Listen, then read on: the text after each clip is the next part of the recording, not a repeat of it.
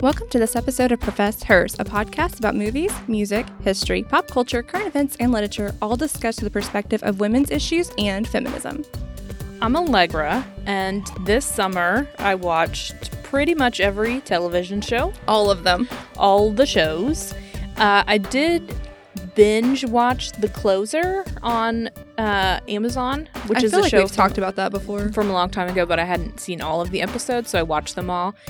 I was just looking for something to watch that wasn't Grey's Anatomy because I promised people I would stop rewatching that show. And I'm Misty, and this summer I watched Stranger Things. All three of them? No, the last one. Ah, You've seen the previous two I had already. seen the previous two already. Oh wow! So you were up to date on I Stranger am Things. not only up to date, I am current. wow. I watched them the same week they came out. oh my god. Right? I'm Are surprised. you impressed with me? I'm surprised the Earth is still here. so this uh, week we're going to talk about summer TV A because little lighter than what we've been doing. because unfortunately, okay, I guess it is. Unfortunately, summer is Done. coming, coming to a close. We're in our first week of classes. We are, and summer TV is ending, and that's very sad because I like summer TV. oh, I'm excited for fall TV. most oh yeah i'm definitely excited for fall tv but most uh summer tv on networks is reality tv do you watch Yeah, I didn't know that until I saw these notes. Yeah. And no, you don't watch any reality tv I watched the news. Does that count?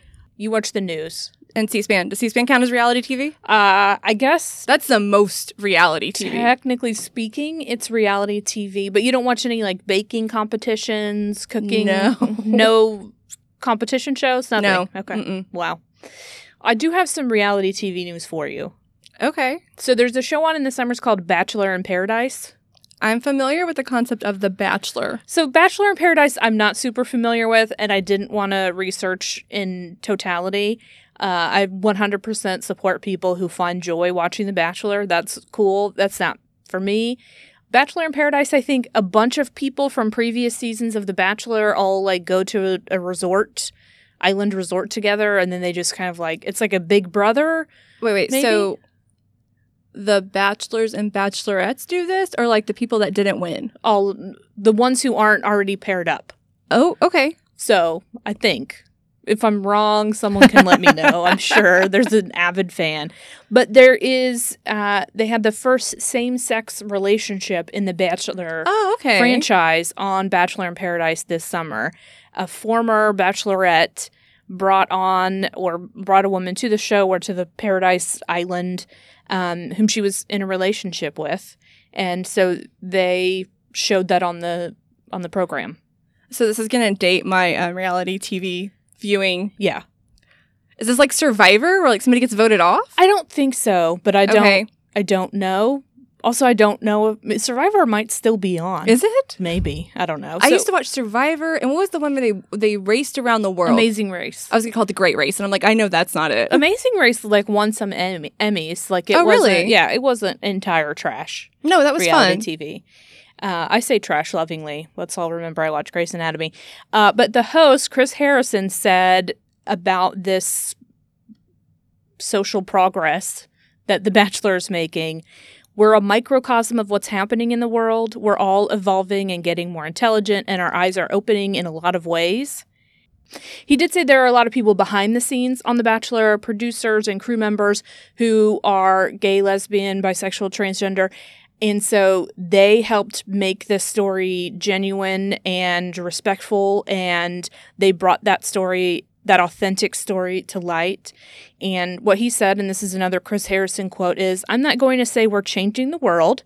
It's an entertainment show, so let's stay in our lane a little bit. But I am proud of the fact that we aren't afraid of these social issues and are pushing these issues a little bit. And hopefully, we do our part in raising the level of debate. And like society, our show will continue to evolve as well. So There's I- a lot packed into that, and I, I- I'm questioning some of it. so I think is nice intentions, I guess.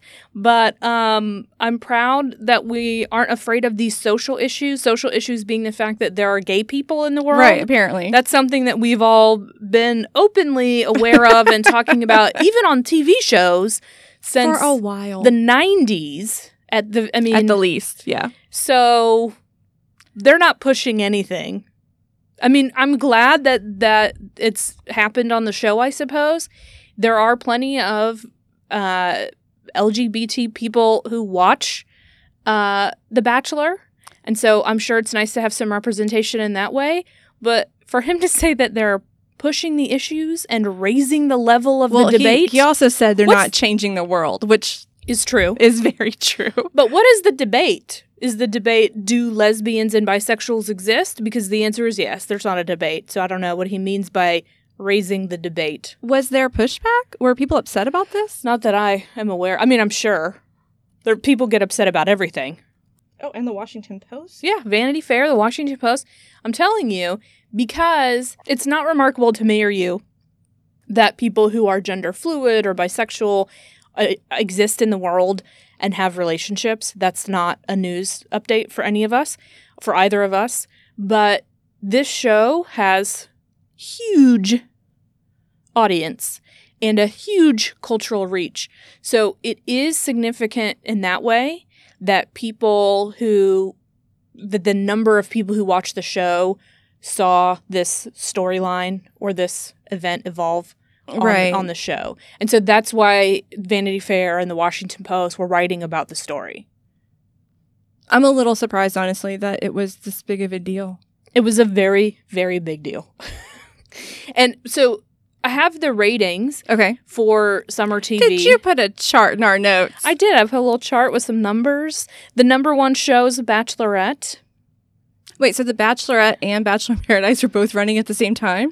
Yes. That is too much. but with different people, I think. okay. So up in the top, we have Bachelorette, uh, America's Got Talent. Number three is Bachelor in Paradise. So again, that's a huge reach, and I think that's why that was a significant story. Beverly Hills 90210, but that al- also I think is a reality show that I think is like an update of what the original stars were doing. Oh. Okay. I didn't think that you would know about it. No, I don't. you you guessed correctly. America's Got Talent on Wednesday is number five. but didn't you already say America's Got That Talent? oh, was but that on- was Tuesday. That was Tuesday. Yes. Wednesday's I think like the results show of who won and who didn't win. Bachelor in Paradise Tuesday's number 6. Monday was number 3. So as you can see There's a, lot of a Bachelor on here. lot of watching of this show. And then we have all the Big Brothers uh, and then lots I mean just all reality shows for the most part. Songland, which is like a songwriting competition. oh, okay. I never even heard of that one. American Ninja Warrior. I take it back. We sometimes watch this. My daughter likes this. American Ninja Warrior? Yeah. Okay, so you do watch reality shows. Apparently. Uh, Bring the Funny, which is like a comedy competition, Celebrity Family Feud, Amazing Race is still on. Look at oh, that. Okay, good. Press Your Luck is a game show, Master Chef, reality competition, $100,000 pyramid game show, Holy Moly, which is my favorite show that? of the summer. Holy Moly is extreme mini golf competition. what?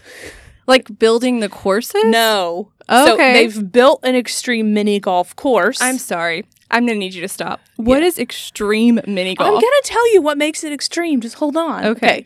So they build these crazy mini golf courses. okay. Well, they built one mini golf course, and they have Rob Riggle. Do you know him? He used to be on the Daily Show. He's also a retired Marine, but he's super funny. No. He's one of the commentators, and then they have somebody who is the play-by-play guy from Monday Night Football, Joe Tessitore. Oh my gosh. Those are the two announcers. So then we have like real sports announcer, and then fake sports goofy guy. Uh, Steph Curry, the basketball player, is a producer and he's also on the show. So anyway, uh, it's extreme. So like you know how sometimes you play mini golf, you have to putt through a windmill. Yeah. So they have a hole where they have three giant windmills. And you have to putt through them, but then you also have to run through them and not get hit by the blades. Oh, so it's like American Ninja Warrior and mini golf. It's so yeah, it sort of reminds me of that show Wipeout. Do you remember that Yes, show? Yeah, it yes. reminds me of that, but it's super funny because of the commentary. And they have things where you have to run over water obstacles and zip line and do all kinds of run up a ramp that's icy, run up a ramp where logs are falling on you. Okay, this is a real, real dumb question. Yeah. Are these regular people or are these like, I mean, is there like a league for this? So a lot of them are p- people who have played semi-professional golf Okay. So not just Some of them identify as professional mini golfers, but I'm not sure what that means. But there are also people who like one guy runs a blog for mini golf reviews. Uh, a lot of them are trick shot artists. oh okay. So a lot of them have like golf backgrounds, um, but a l- a lot of them are just you know like I'm a kindergarten teacher and I play mini golf every weekend. So yeah, Oh my god. Okay. so yeah, and there's a winner every week. So anyway, holy moly, it's on I didn't there. even know this was a show, but now I want to go watch It's it. on Hulu. It's really funny. Um, so anyway, we have lots and lots and lots and lots of reality shows here in the summer. a lot of like um competition shows. Yes. People like to, I don't know, we like to watch people fight in the summer, I guess. So summer TV is, Okay. we need a winner. We need, Okay. a, we need a champion, right? Sure. Someone to root for. Um, but, you know, shows are different in the summer than they are in the nine months of the year. Well, and this is different from when we Mm-hmm. were younger. Do you remember, like, when you were in middle school, maybe even high school? There was nothing on summer TV. It was Right. just reruns of stuff Right. you'd already seen. Right. So Yes. this is very different. Yes. So it used to be so televisions have had a season schedule since television started Mm-hmm. and they followed the same schedule that radio shows use, which is basically September to May. The And- school year. and they took this they take the summer off and they fill those remaining summer weeks with replacement shows and then as you said starting in like the 70s or 80s they started running a lot of reruns and they still do that now Right. like y- if you turn on CBS on a Tuesday night in the summer, you might be watching a NCIS episode from February. So that's still a thing. But debuting new content and things that are maybe won't get as much of an audience and things that are cheaper to make, like reality TV shows, makes sense because fewer people watch TV. Yeah, that does make sense, actually. I mean, it, it it doesn't cost nothing to make Big Brother, but you have to run a house and get some crew. And but you're then- not hiring Kristen Bell. Right, exactly. And you're not paying for props and special effects and all those kinds of things. So, um, and fewer people just watch TV in the summer and their schedules are less consistent. So, even if you are watching a show, you might not be watching it every week. Um, because people go, Go on, on vacation. vacation. Summer school. They move a lot in the summer Mm-hmm. um, and schedules just change. And so, TV ratings are set in September. And that's why the new shows debut then. oh, okay. and w- you're and the major networks so this is abc nbc fox those stations they are trying to get the most ratings they can between september and may because that's how you get the the ratings of like we're america's Number one. most watched network Yeah. all that kind of stuff yeah so that's all about advertising money that's all about courting advertisers creating content that advertisers will find friendly and ultimately you're creating content for people who are most likely to spend money not on entertainment and content but spend money on things that are being advertised Right. And I think the other thing is, like, say I'm a ABC viewer. That's Yeah. my channel. yeah But if they don't do anything in the summer, I might switch to NBC or Fox. yeah And if I'm seeing all their previews for new shows, then my allegiance might be somewhat up for grabs. Exactly. So, cable and streaming services don't have the same constraints, and they, in some ways, can hi- kind of hijack the summer to show some of their premium shows, which is why Stranger Stranger, Things, Things. and Orange is the New Black, and those kinds of things come out in the summer. Before streaming, cable networks would sometimes create big shows in the summers for the same reason. TNT, like that's when the closer came on, is the summers and Oh, okay. Because you're And, like, catching people that are over Christmas break, because those people aren't watching NCIS okay. because NCIS isn't on. So that's when you can get audiences to show to channels like TNT or USA is usually summers and wintertime. That makes sense. Yeah. So and then lots of folks are looking for kind of ultra premium content like Game of Thrones and Breaking Bad. What makes it ultra premium? We're going to talk about that in just a Okay. minute. But that stuff takes more time and more money. And so there are usually fewer episodes of those shows. Right. Yeah. hmm So, one thing I do want to, to make sure that we know is that streaming networks and premium cable are courting viewers and audience members. They are not courting advertisers. Does that make sense? So, Netflix does not have to make shows that appeal to people who will buy cars and insurance, candy bars, and medication. Netflix has to make shows that will make people want to keep subscribing to Netflix. That kind of makes sense, but I do see a shift in those shows recently.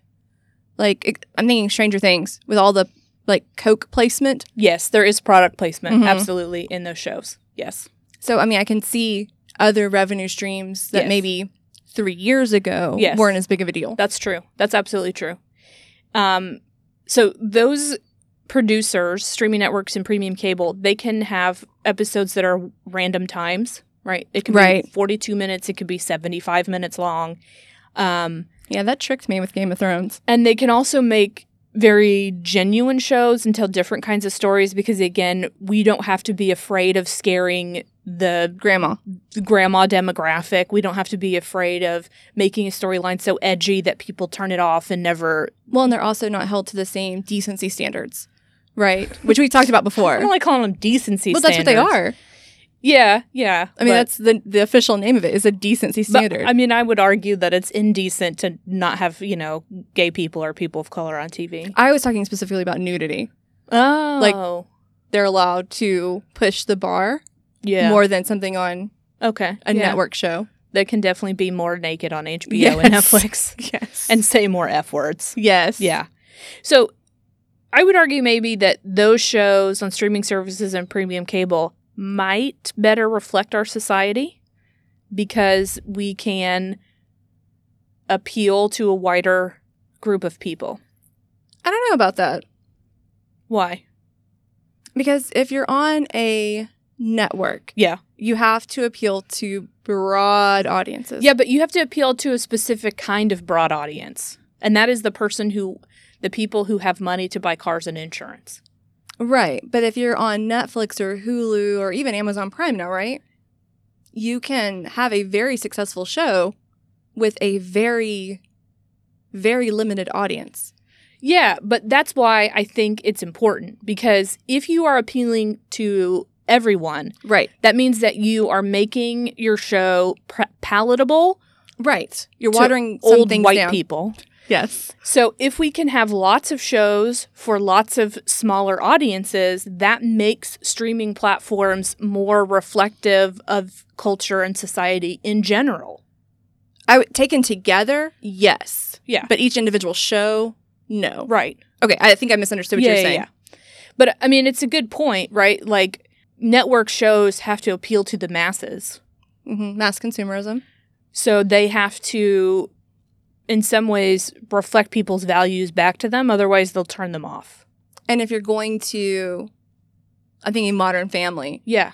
you gradually kind of introduce those issues and make bigger stances and bigger statements. Yeah. You don't start from day one there. Yeah. You don't, I mean, there were always gay characters on Modern Family. Right. But there wasn't a big gay wedding on the first episode. Exactly. They didn't adopt a child on the first episode. Actually, they did.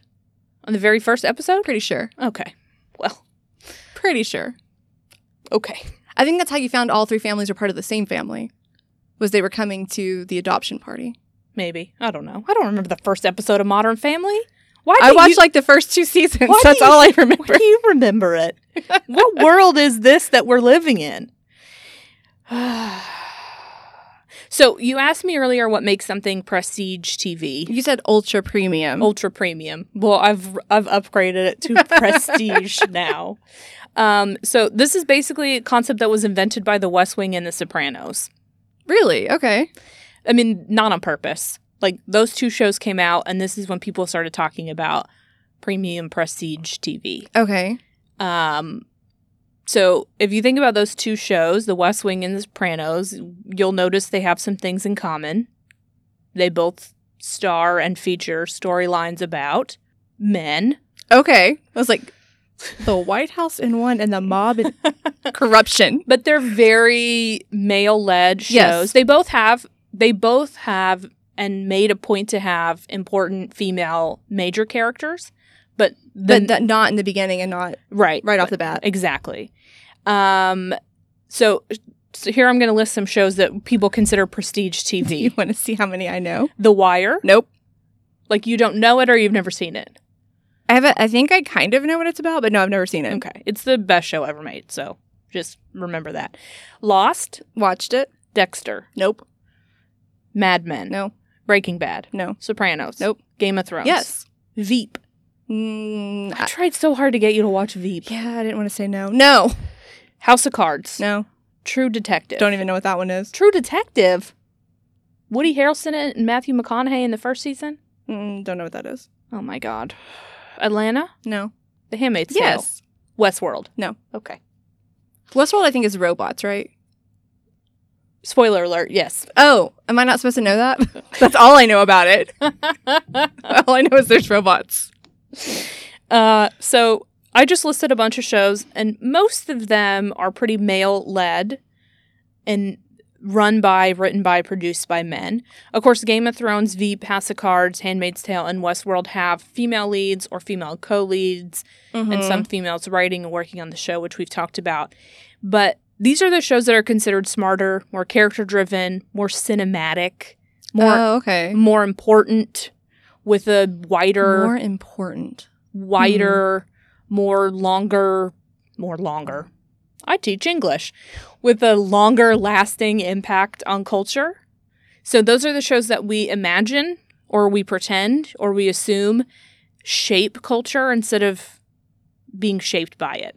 Does that make Okay. sense? Yeah. So we would call these the most culturally dominant shows, the shows people are most likely to talk about, have watch parties for, but they're mostly male. Okay. But we're going to talk today in specifics about some shows that came on this summer Right. that we think made at least some commentary Yes. on gender. And I think some unintentional commentary in some cases. Yeah, and not all good commentary No. Mm. on gender, Mm-mm. but all of these shows that we're going to talk about today came on this summer and make some kind of commentary Yes. on gender. So first we're going to start with Stranger Things. Spoilers. Okay. So, You've seen it. and I love it. You love it. I love it. Okay, good. So it's created by the Duffer brothers, which is two dudes, Yes. and it's mostly written and produced by them. So not a lot of women running things behind the scenes.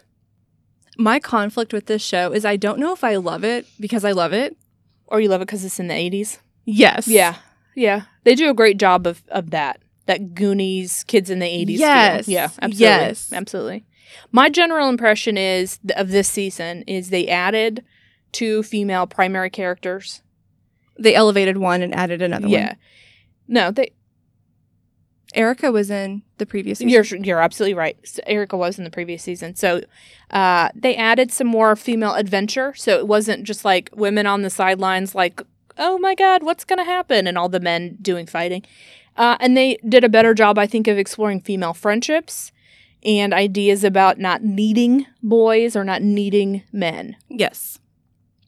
They also had uh, at least one LGBT reveal. That's what it was called in the articles I read this season, and that's Steve's coworker Robin. Yes.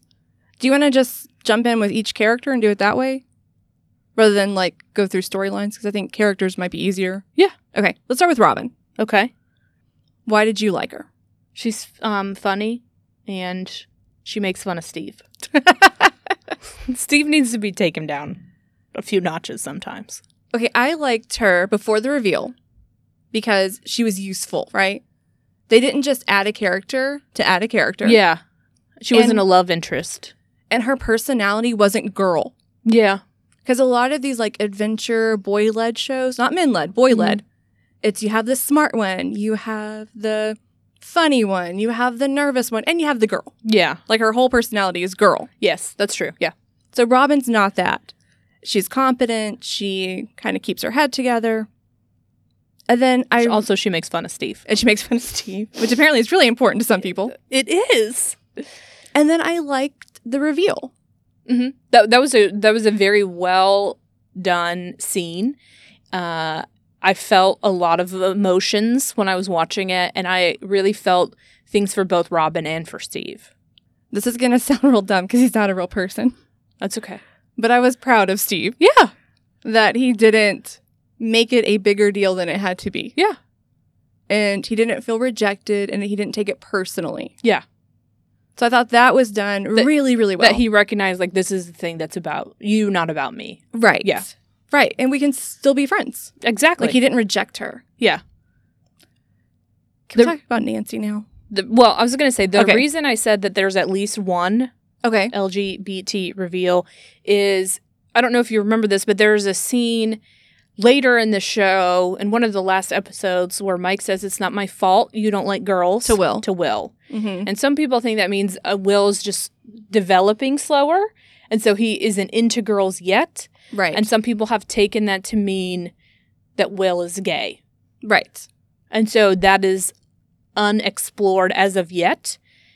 A lot of what people have said about the original intentions for the show, which the original show was very, very different um, when they, the like original plans for the show, but the original plans for the show explicitly said Will is gay Oh, I didn't So- know that. Okay. we're gonna see what happens, I guess, in Stranger Things four. But uh, we have at least one, possibly two, prominent characters who are gay. Okay. But yes, we can please talk about Nancy because if I had to pick a who, which Stranger Things character I want to be, it's Nancy. Really? Oh yeah, Okay. Tell me. Tell me why. because she's cool. Okay. Because she's cool. Yeah, I'm. I have all the academic answers for you. okay. So I'm going to start with positives first. Yeah. I like that when they're attacked, she is not pushed to the side. Mhm. She's not standing behind, what's the boyfriend's name? Jonathan. Jonathan. Yeah. She's given a shotgun. Yeah. So that's great. Yeah, that's what I'm saying, man. Could I be that cool? Probably not. Could I work a shotgun? Mm, we'll see.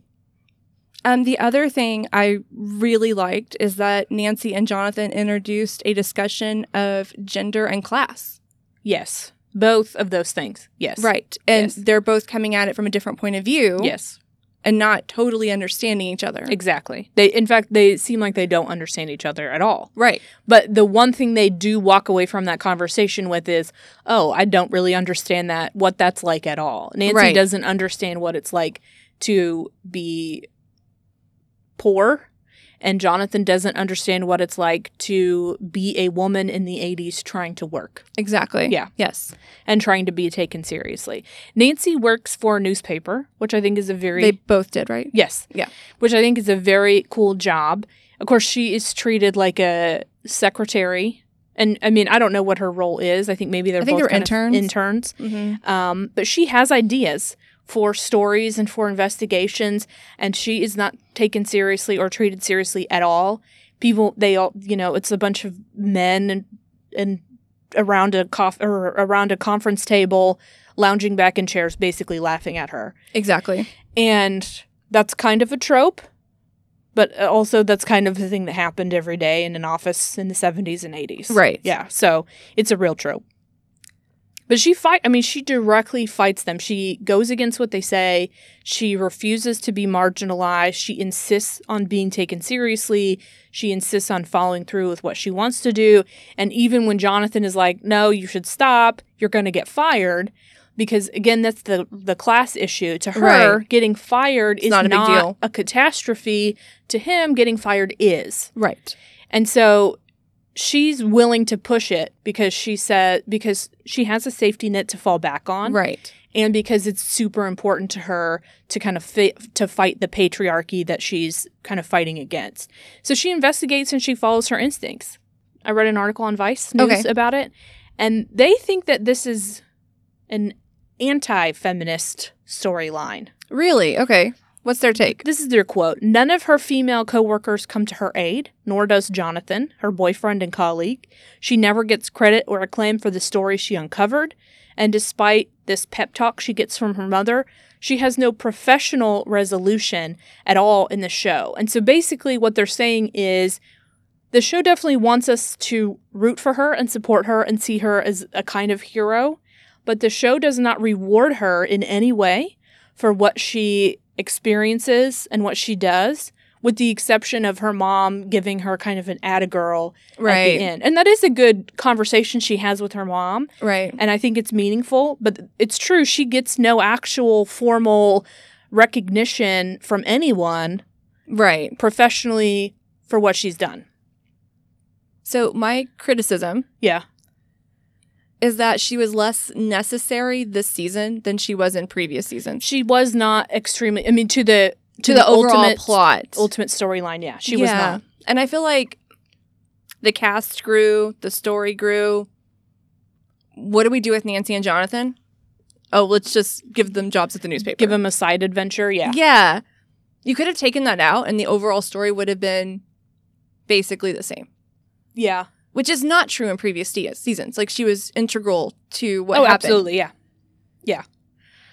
So it's not that I didn't like what she did. I just felt like they didn't use her character enough or appropriately. Yeah. And then I- that's I the, think that's that's, the fair. sacrifice you make, right? When you add in Erica and Max. Robin, yeah, Max. Somebody, I mean, somebody's got to get dropped. So Joyce, Will's mom, Winona Ryder. I feel like in the first season, and this is just uh, based on my memory, I feel like in the first season she was she she was tough Right. and she was smart, but she did a lot of wailing, right? And she's more powerful now in season three than she was in the first season I definitely think she's had some character growth. and she has this very nice, I think, realistic blend of mourning for someone who she's lost, trying to protect her children, trying to establish relationships and friendships with other people, trying to work. I mean, she has a lot of things that she is responsible for, and I think it does the show does a good job of showing how challenging that is and how good she is at navigating all of those things um, one of the things that the show is exploring is how a big mall will change or did change the dynamics of a town Right. and how it kind of closed main streets because it's moved everything into the new fancy mall and of course if you live in a suburb that's something that's constantly happening right the Right. cycle of moving a shopping center and things closing down so she worked in the old part of town and i think that was interesting Right. but she's the one who figured things out Yeah. I mean, she worked with Hopper. and the the science teacher. Oh yeah, I forgot about the science teacher. Yeah. Uh, but she she put it all together, and she had to explain it and figure it out. She also, of course, had to teach Hopper how to be a human person. But uh, she's the one who put the pieces together, and then at the end, she's the one who kind of had to literally and figuratively push the button, right, to make it Right. So she had a lot of power.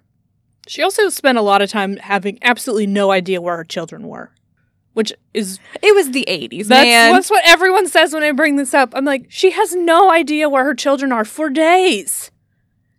And they're like, it's the 80s. And I'm like, yes, but don't you remember just two years ago, one of her children went missing?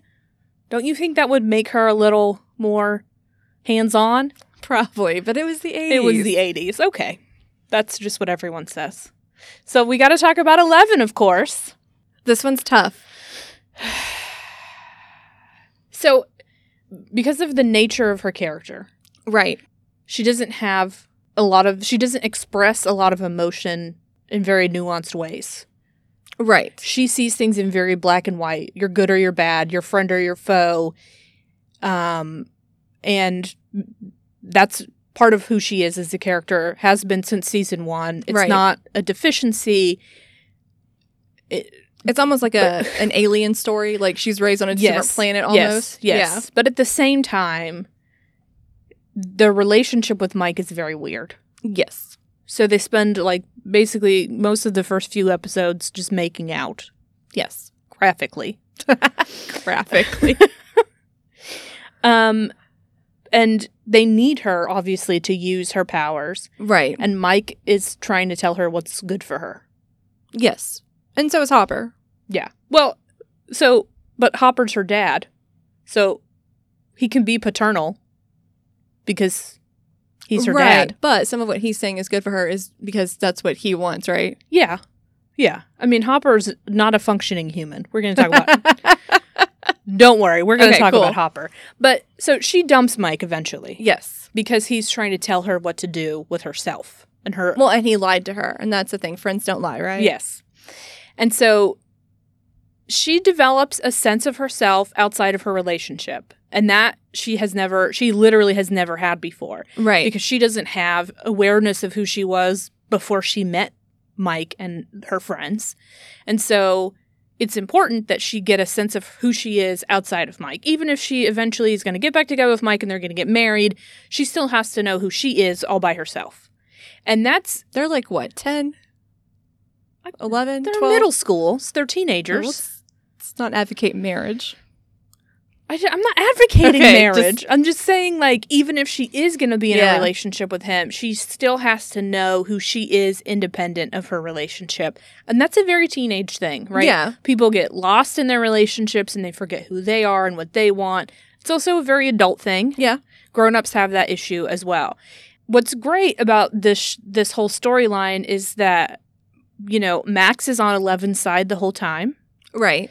and Max and Eleven get to have like slumber parties and be best friends and explore female friendship. Whereas I feel in previous seasons, they were kind of competing with each other for boys' attention I or would- to, I or, wouldn't for, say it- or for prominence in the group or something. Yeah, I would say for group belonging. yeah. yeah, but- not for boys' attention. But they are aligned in season three and they're friends. And so we get some great 80s best girlfriends shopping spree Right. going to the gap kind of thing. Yeah. What what's complicated for you about Eleven? a lot. So she has these powers, which nobody else has. yeah. So she's like this really important part of the group. Yeah. Given the way she grew up, given that she has Hopper and Mike as the two most important people in her life, it is really hard to see her as like either a feminist or a not feminist character Yeah. because she doesn't exhibit a lot of awareness, even that she's female. Yeah. And like you look at the way she dresses, and I think they did a great job of this in the Mhm. season. Her clothing changes as she kind of develops into this new personality, right? Yeah. Of like embracing being a girl. Yeah. But at the same time, Well, for I mean, in season one, I think she was literally wearing boys' clothes. Like she was wearing, and then they're like, "We have to get her a dress," and then they find Right. her, and then it, she looks real weird. And then yeah, yeah. like children of the corn. yeah. Yeah, but then she's like she's dressing like Hopper, Mm-hmm. or she's adopting Mike's things, Mm-hmm. and then she meets Max. And the same way you can lose yourself in a relationship, you can lose yourself in a friendship. Mm-hmm. So I just wish they made like a little bit more of an effort to make Eleven her own person. Yeah. at some point. Yeah. And I think that's actually going to happen now that she's off with Joyce. I'm very intrigued to find out what happens now Yes. that they've they've split up the team. Yeah. And I, I think her being with a mother figure and Joyce, who kind of just openly accepts her kids Mm-hmm. Mm-hmm. no matter what, Mhm. will be a nice change. Joyce is a very good version of like um I mean so she has very stereotypical maternal Yeah. uh traits but she is a kind of evolved version of that because she's still tough, she works, she fights, but she still is that kind of doting, loving, I'll wipe your face off with a napkin kind of mom. So she has some complexity to her character, but I think you're right. I think being separated and being with Joyce might give Eleven an opportunity to develop. To grow into her own person. Yeah. Yeah. And I'm not saying that that relationship with Max was bad at all. I think it was great. Yeah. It's just you never saw 11 just be 11. Yeah. even last season, she goes off with her sister and she comes back dressed like with the black dress and the eyeliner. Yeah. It's like she's just adopting whatever personality is the strongest influence on her at that moment. hmm Well, there are people who do that. Well, yeah, yeah, but I I hope You that want that's not Eleven to not be that. Yes. What's funny is that Millie Bobby Brown, who plays Eleven, is like the most expressive Yeah. individual. Uh, pr- I mean, she's she's an activist. She's very active on social media, and she has a very distinct sense of style and a very strong voice. Mm-hmm. So I think it's interesting that her character It's like a blank slate. is, is both super powerful but also very doesn't have a moldable. yeah yeah moldable. Let's talk about Erica though. So I loved Erica. so Erica's smart. She's funny. Um, as you pointed out, she's not a new character, but she's promoted Yes. from being just a s- little sister to being uh, an important role in to having an important role in the story. She isn't super developed, I'll say, um, but she's very interesting and she's very courageous. She takes on adventure. Uh, she's brave, she's smart, and then of course we find out in maybe one of the last couple of episodes that she's a secret nerd. Right. Yeah, I liked that. Uh, I will give you the criticism from Vice before you tell me why you like her. Okay. So here's what Vice said Erica's played by the scene stealing 12 year old Pariah Ferguson. She saves the boys and, in doing so, the world time and time again with her smarts, fearlessness, quick thinking, and ability to fit in small, confined spaces. But her character, who is the only black girl on the show, is positioned as a fast talking sassmouth, a long running trope that silos her within a racial stereotype. Her personality is hilarious and stands out in contrast to the more soft spoken Eleven and Nancy, but her inclusion feels calculated, given that the one other black woman this season, who is the hospital receptionist, is also reduced to a sassy trope.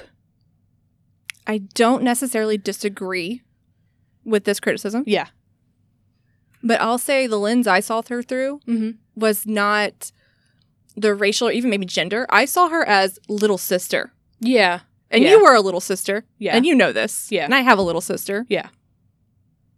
They will smart off to your friends and That's try to true. make you look as dumb as you can anytime they get a chance. That's true. So that's the way I saw her was I'm going to play with my brother's friends and there's nothing he can do about it. Right.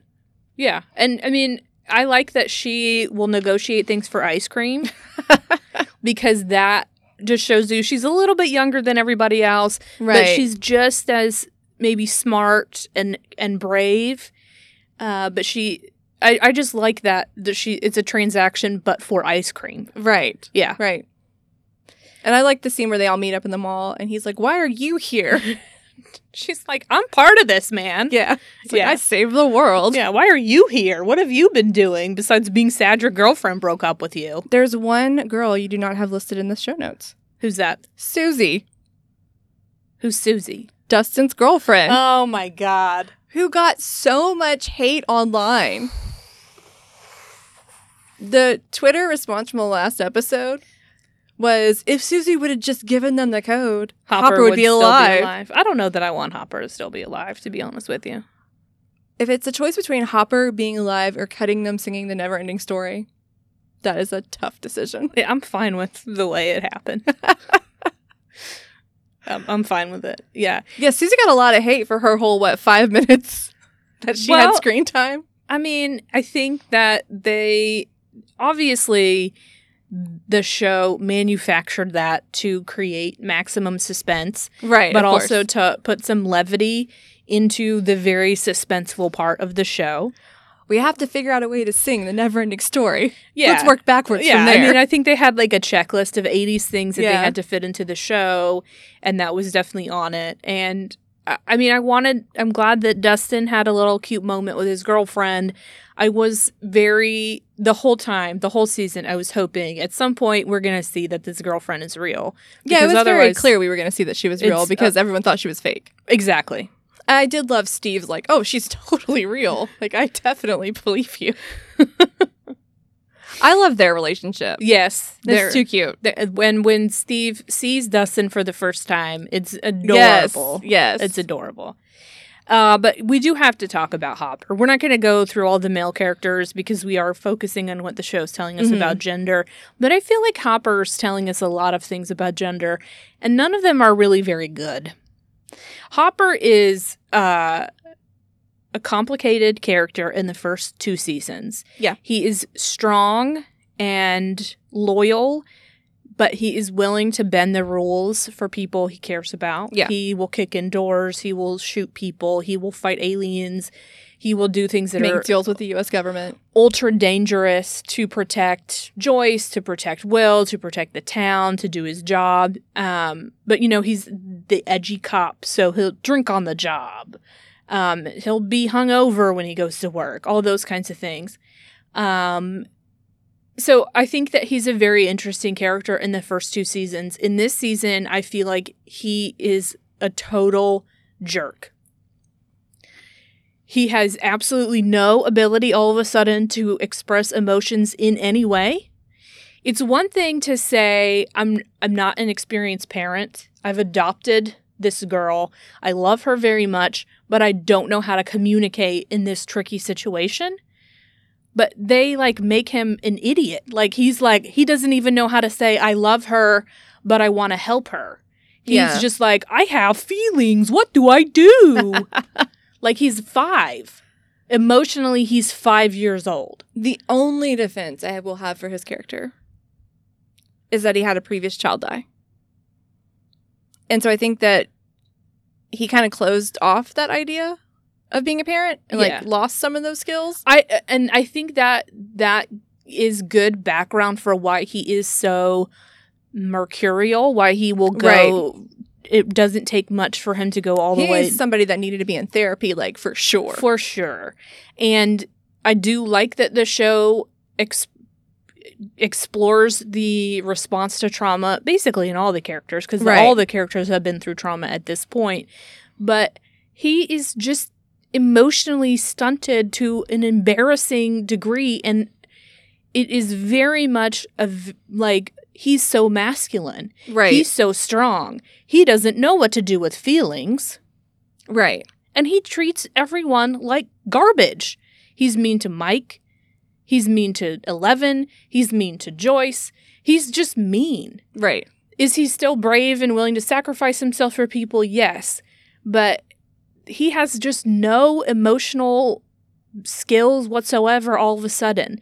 Whereas before, I feel like he was a tough guy who had trouble with emotions. Now I feel like he's an ultra tough guy who has absolutely no ability to deal with emotion. I think it's also the idea though that like in season two, he has eleven, right? He's like raising her, Yeah. but nobody knows. Yeah. and it's very safe. Like she's in the cabin, nothing bad can happen to her. Now she's like out and about and walking around in the world, Yeah. and that just terrifies him. I just don't like the idea of a woman having to teach a man how to be a human person. Yeah, I agree with you, but I, it's hard to come down too hard on him when he tries. at least he's. I mean, at least he asked for help. no, uh, my criticism is not hit with him. My criticism is with the way that he is created in this particular season. I think it was. I mean, it's You're feeling like almost they threw away the last two seasons Ex- worth of character evolution. and depth. Yeah. Yes, I can Yes. see that. and I feel like they just made him a dude with a bat. no, that's Steve. Steve has the bat. That's true. He has a gun. Steve is a dreamboat. If we're gonna talk about another guy, I just want to talk about Dimitri, the Russian that was so cute and so sad. Yeah, that was. Sad. I would have watched a whole show of just him playing carnival games. that was the best part. It was a good show. So, what's your final verdict on Stranger Things and gender and feminism? Passing grade or no? B minus. B minus. I think I would go with a B minus. I I want to see I eleven. think it's doing more good than harm. yeah, Yeah.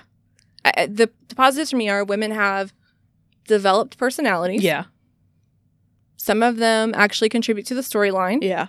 They are necessary to move the story forward. Not all of them are love interests. Yeah. Personality is not just girl. Yeah. but could be used a little bit more and 11 needs to develop some kind of her own personality Yeah. Okay. I agree with that assessment. We're going to talk about Orange is the New Black's latest season. Uh, I know that you did not watch this season. no i stopped after season two Okay. So i read the book first which i shouldn't have done So first, I want to say the book, obviously, we as we've discussed in a previous episode, is by woman Piper Kerman. The show is run by another woman, Genji Cohan. So there is a lot, and there are a lot of female writers and producers on the show. So- So there is that. So after the fourth season, Essence magazine reported, "quote There are no black. Orange is the new black writers." oh And as reported, nearly 90% of the writers credited for the first four seasons are white. So that's especially remarkable because there are so many characters of color on the show. yes There are entire plots, entire subplots, entire I mean, there are a lot of characters on the show who are people of co- or women of color.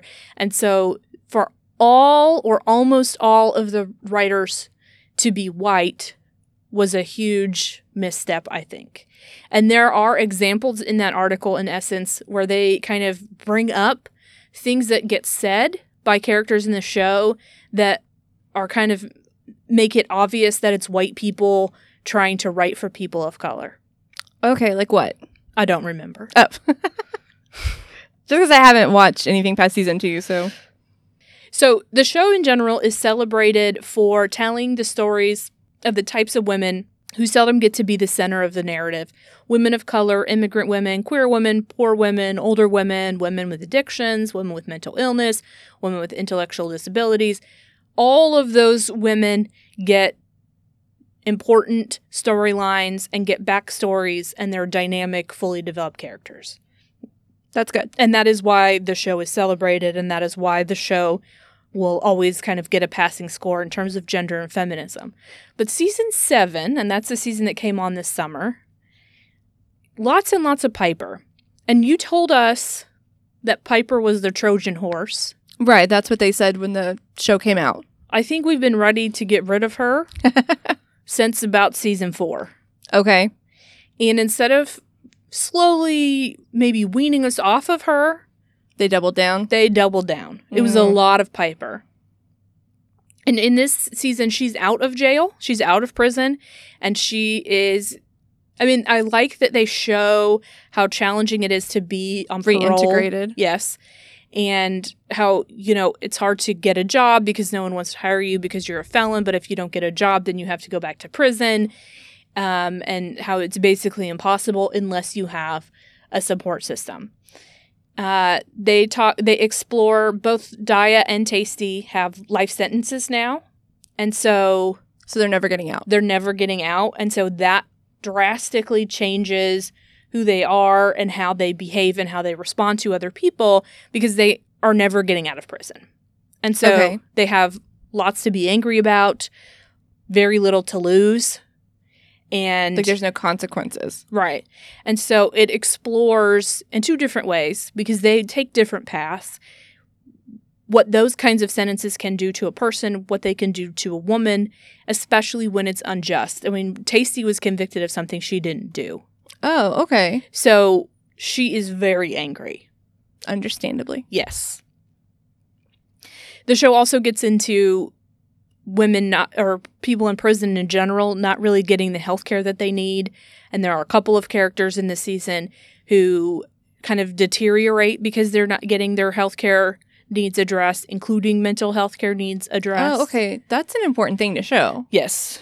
Uh, and I think really what season seven is n- most notable for is obviously prison is awful. Obviously, prison is sometimes torturous, but prison is nothing compared to immigration detention centers. Wow. Okay, so they're making a real stark. It is very stark. And in fact, the major criticism of the season is that it's just bleak.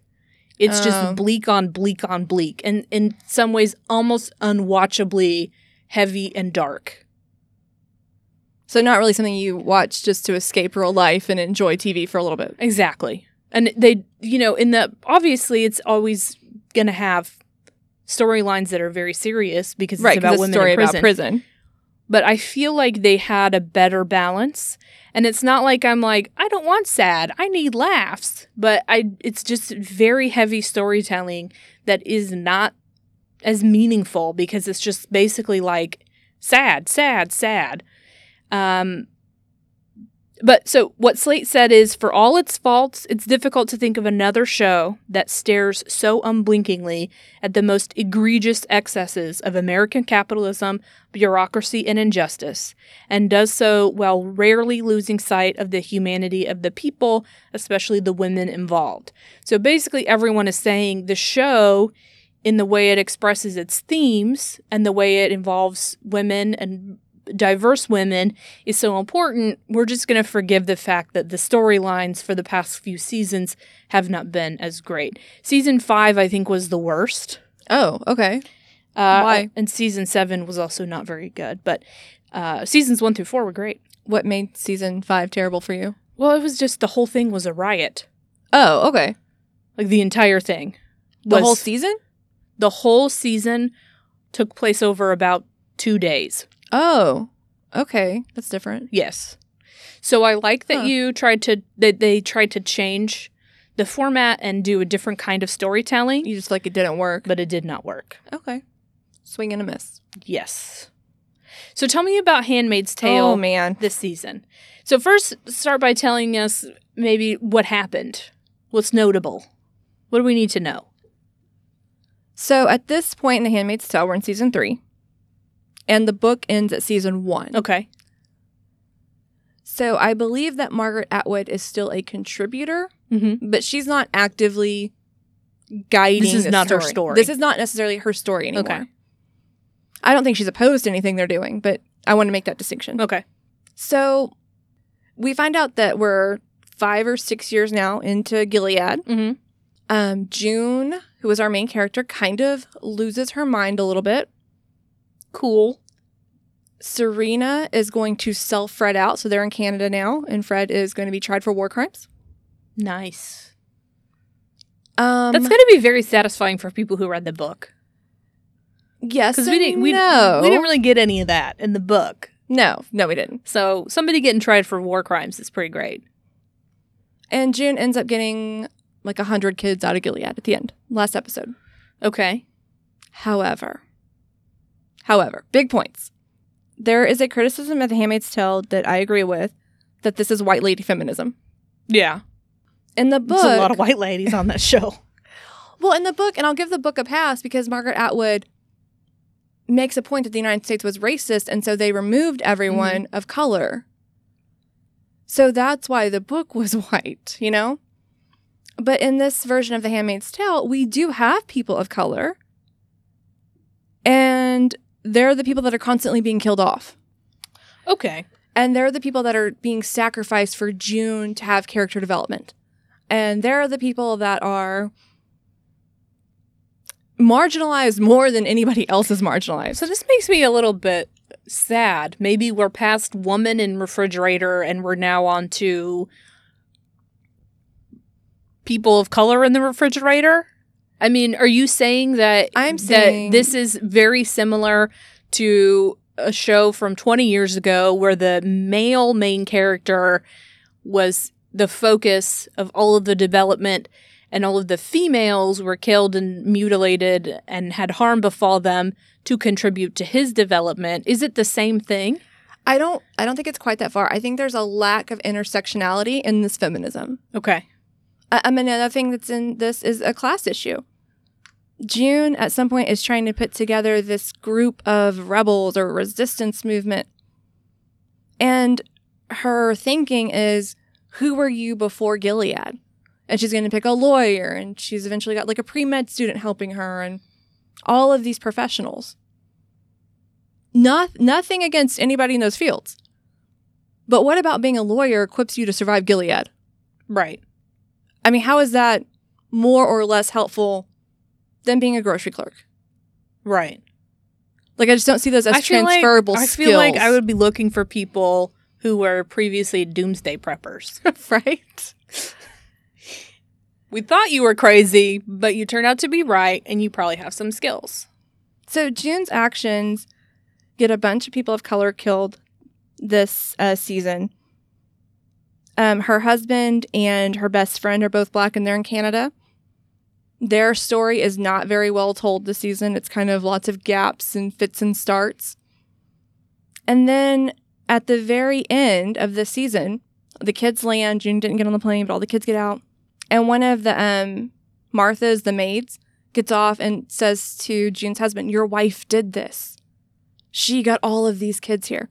Well, yeah, her and like 60 other handmaids and Yeah. Martha's, you know, Yeah. not just June. And then um, there's a handmaid in the season who June basically just tortures because she's like a true believer. So June just makes this girl's life hard. And she's another person of color. That person ends up in a coma and basically is just a womb. They keep her alive only so she can grow this child that's in her womb. Oh my God. And the story isn't about like, oh my god, that's so horrible that this happened to this woman. It's this motivates June to get kids out of Gilead. Not that lady's kids, not June's kids, but just random kids. That's pretty bad. I just I feel like if you were a white middle class woman watching this show, You love it. your people are being reflected as the heroes. Yeah. Nobody else. And if you're not intentionally thinking about what it's saying about race and culture, If you're just watching it and like, yeah, women are awesome, Right. then it's fine. Then it's fine. Yeah. But I guess if you bring all this like academic baggage Yeah. to your TV shows, and the uh, showrunner Bruce Miller has said, "I just want the show to be entertainment. Like I don't necessarily want people watching the show and thinking too much about it." Well, then maybe you shouldn't be making The Handmaid's Tale. Yeah, I feel like maybe you should go make a bachelor. Right. Those shows are just for fun, remember? Right. Like- Like this is a pretty heavy show. Like the themes, the basic idea I of Gilead. cannot imagine a producer of any other very serious prestige show saying, I don't want people to think too hard about it. That seems like a major, major cop out. Well, because he's responding to this idea that um, they just have real bad luck with this show. So um, there's things that they put in the show well before it happens in real life, Oh, yeah. and then very similar things happen, and they're like, "Oh, look at the statement the Handmaid's Tale is making." And he's like, Yeah. "We're not making a statement. Yeah, yeah. we filmed this eight months ago. Yeah. I could see how that would, yeah. yeah."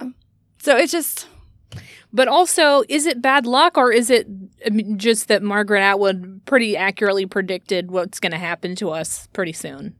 so, I don't know. so there's that. I, I feel like this show could get better. It just needs to broaden its perspective.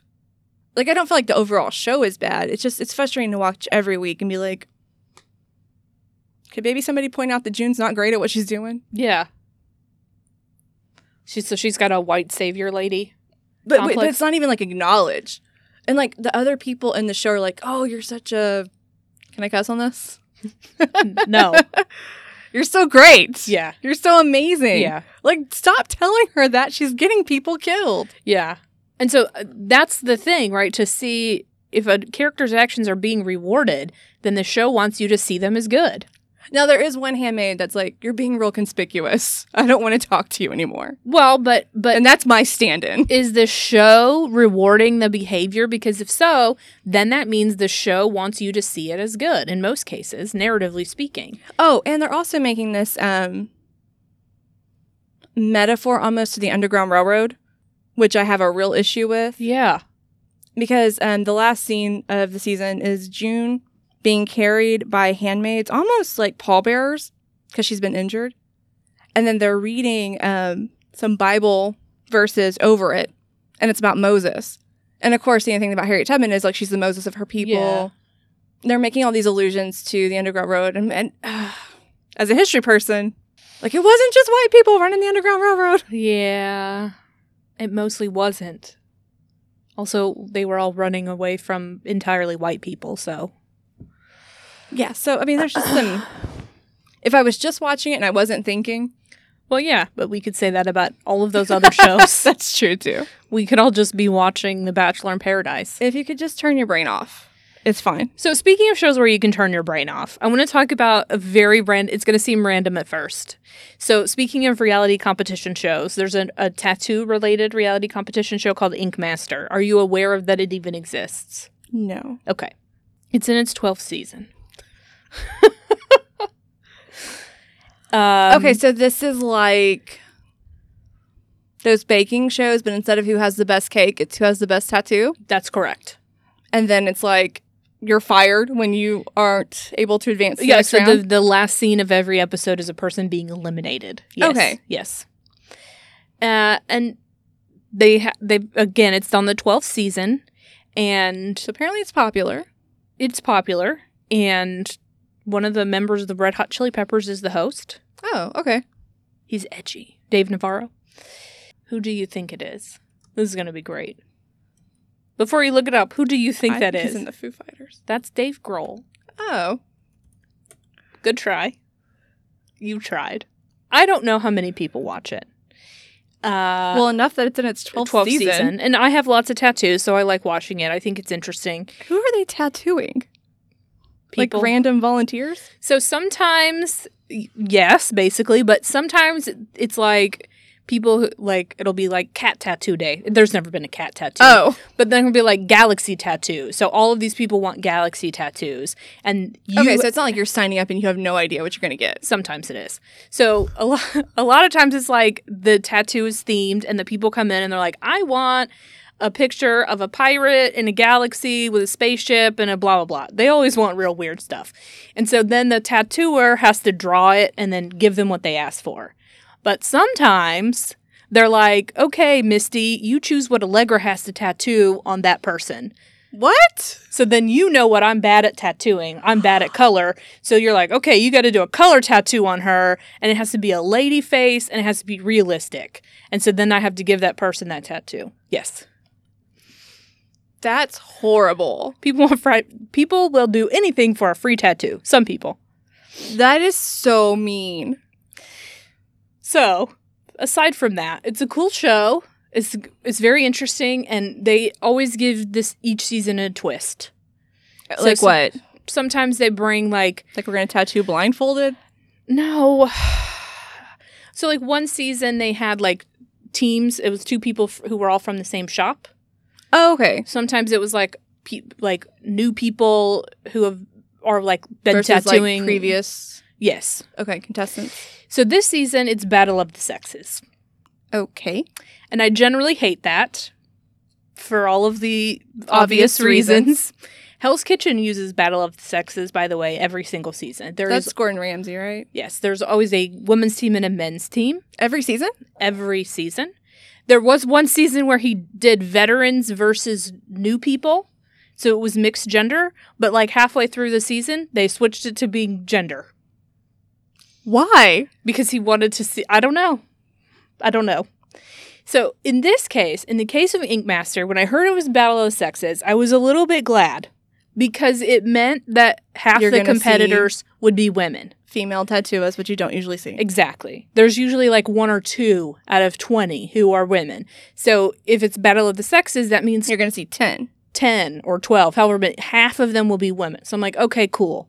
I don't like the general idea, but I like that you are making sure we've got women on the show. Okay, so at a certain point when there's not as many left, is it like devolved down to now it's just an individual competition? Well, it's only like halfway through the season right now. So I don't know. okay. I- It's a very male show. Like the host is a guy, the judges are guys. We are on the 12th season and we've had one female winner. Oh. So it's Whoa. a very male show. And so I was excited. I should not have been excited. Did they disappoint you? It is very sex. It's just like, it's lazy sexist crap. It's not just sexist crap, it's lazy sexist crap. What's an example of lazy sexist? constantly referring to people as being members of the opposite sex. The men say things like, I'm glad it's not a baking competition. Uh, we all know who can draw better. Just dumb, dumb, dumb. Wait, okay, I don't even understand Crap. that one. Who's who can draw better, men, or men. women? Oh, really? Okay. Or and even female contestants would be like, I know I'm on the girls' team, but you men sure are sensitive today. Just dumb, dumb Oh. stuff constantly. We don't need any of that commentary. Thank you. They bring on previous like winners or previous people who are really good on the show as coaches for an episode, and they always m- give the men's team a woman coach and the women's team a male coach To switch it up. so that you know how the other team's thinking, as if all women are thinking the same thing and all men are thinking the same thing. And me, as a woman tattooer, I need a man to help me understand how to beat the men. It's just stupid. Right. I'm sorry, yes. That's real dumb. It seems like something that would be on TV in the 90s, where we were totally okay with accepting these like broad generalizations about gender and women and men. It's just very, very stupid. Okay, Oh, so I'm so confused about how this works. Okay. Somebody gets eliminated every Weak. Okay. Yes. what happens if one team gets too many people eliminated? I don't know. We're not there yet. I just I don't understand. Right now, I think there's like a one team is five and one team is four or something. okay, so it's been relatively even. Yes. Okay, because if they're like, well, these girls are So so relative- terrible, Yeah. Yeah. and then there's like one girl left, and it's like you're the girl team now. Yeah. And on, I mean, so on a previous season, the season when a girl won, Ryan Ashley, there were three or four women on that episode or on that season. And they said, we're going to basically band together and make sure that we get at least one woman to the finale. And Oh. so it was very much like, I don't care if it's me or you, one of us is making it to the finale. And people refer to it as the feminist coup. But they formed an alliance and they were 100% loyal to the alliance and 100% loyal to the notion that we are going to get a woman to the finale. Interesting. Yes. And it worked, and then a woman won. So it just would be nice if we had a non gendered season of this show because more there are more women tattooers now, obviously, Right. than there have been before. And more women get tattoos now than have in previous years. So tattooing as an industry is less Growing, yeah. male dominated. So it might be nice if the show Reflected. would reflect that, but it doesn't. So I have a recommendation for an antidote okay. to that stupid, stupid concept for Ink Master this season. There's a series on Netflix called Blown Away. Have you seen it? No. It's also a very edgy reality competition show, but it's for glass blowing. How edgy can glass Well, blowing because be? you know, I'm sorry. I mean, they're not like proper people baking cupcakes. You know, they're like working a shop and they're like, Sure. it's edgier. Okay, I'm gonna have to watch. So So it's not the same people that bake cupcakes, is what you're saying. Exactly. Okay. Yeah. They're just they're just like tough. Okay. So they're Okay. not making scandalous items. No. Well, sometimes. Okay then. One time the guy's like, I made this hairbrush and I want it to look sexual. And everyone's like, this hairbrush looks very sexual. Why would you want that? Okay, go ahead. You're an artist, man. So, okay. One thing that's cool about the show is that it shows you how glass is made. Okay. which is very cool. I've never really seen it. I mean, I knew bit generally like you You were aware of the concept. heat up sand and other things and then you put it in a and then you blow and then it makes a shape. But it's very cool and they show you in some good detail. I'm going to read you what Vulture says about Blown Away. Okay. Among the competitors who com- complete different challenges in each episode in an effort to win $60,000, which is a random amount of money, by the way, and a residency at the Corning Museum of Glass, there aren't a lot of big made for reality TV personalities. So it's not like Big Brother where everyone is acting super outlandish. Um, but Vulture says that's kind of refreshing. The closest Blown Away gets is Deborah, an experienced glass artist who brings a feminist point of view to her work and announces in the first episode, I think I'm a very polarizing person. um, yeah, she's a very polarizing person. In fact, my best friend also watches this show and she's like, I hate her. And I'm like, I like her. I really like her. So she's a very polarizing person, but she makes a lot of feminist statements with her glass art. Uh, and she's a finalist. And so her whole showpiece is a commentary on gender. So Oh. Interesting. if you want to watch a reality competition that isn't baking or cooking Or ninja ink. or ninjaing, this is a blown away is a nice antidote to some of the s- same same old lame crap.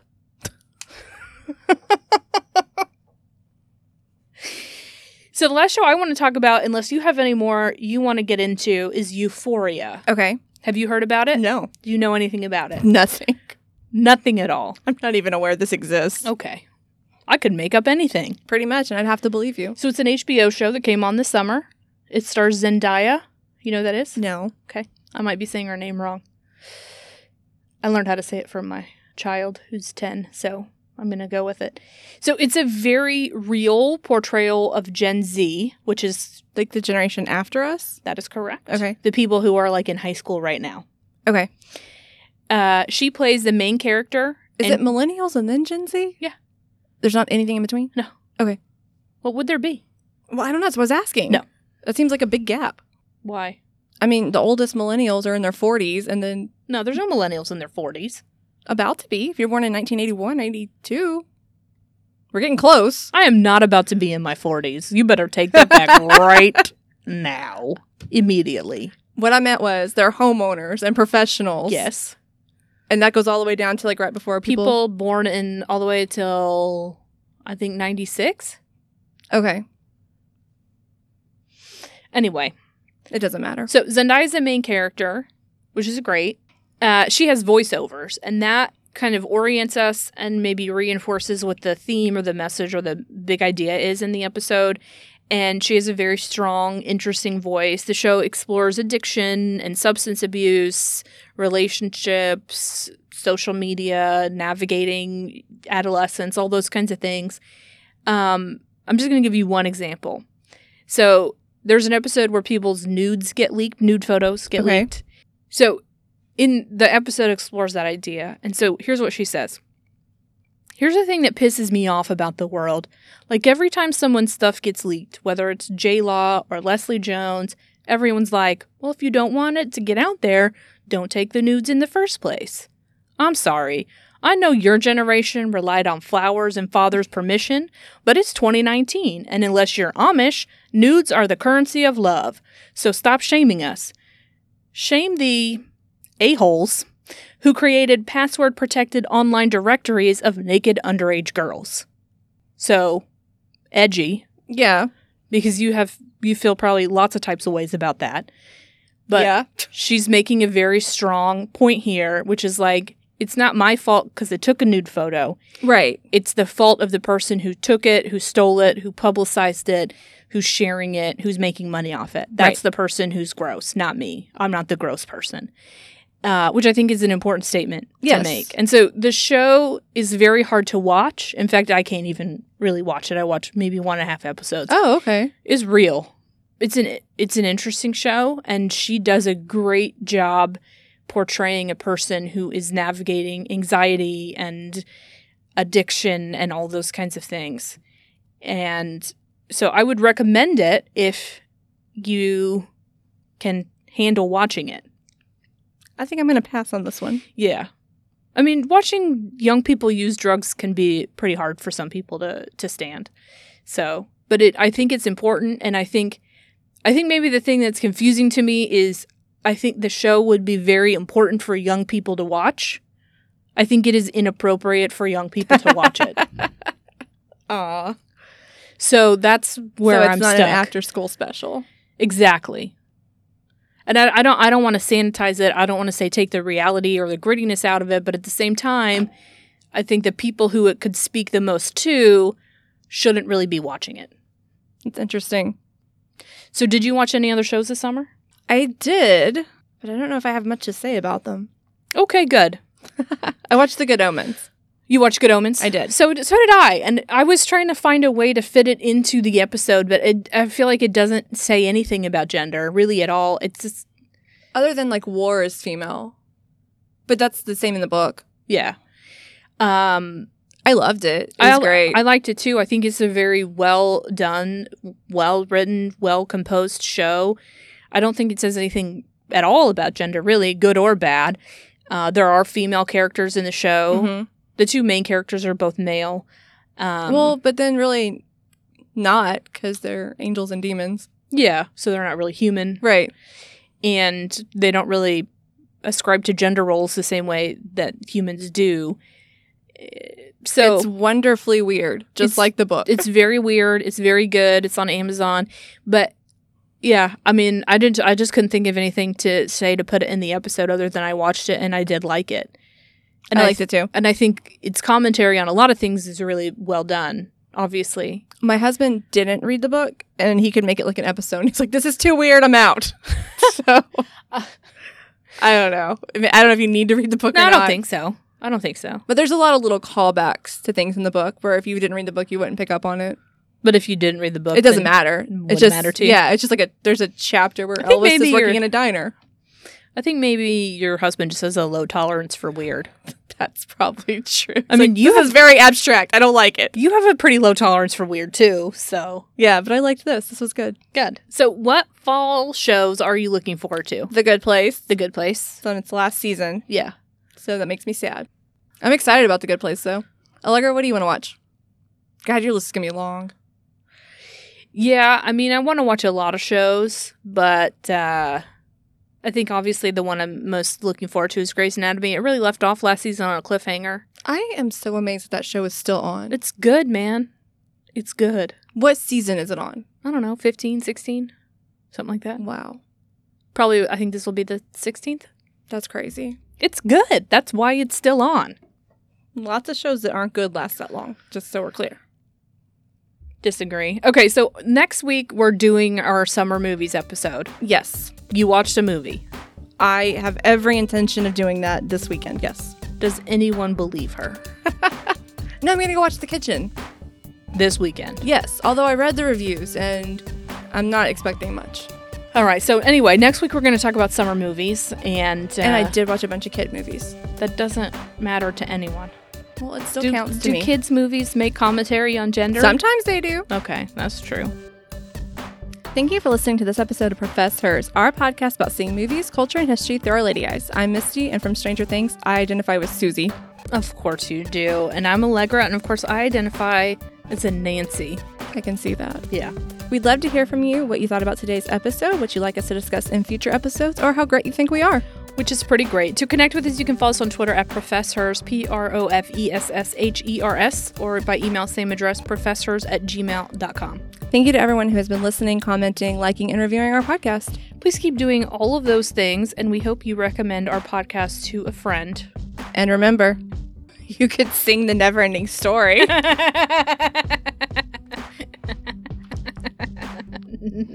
no, I could not.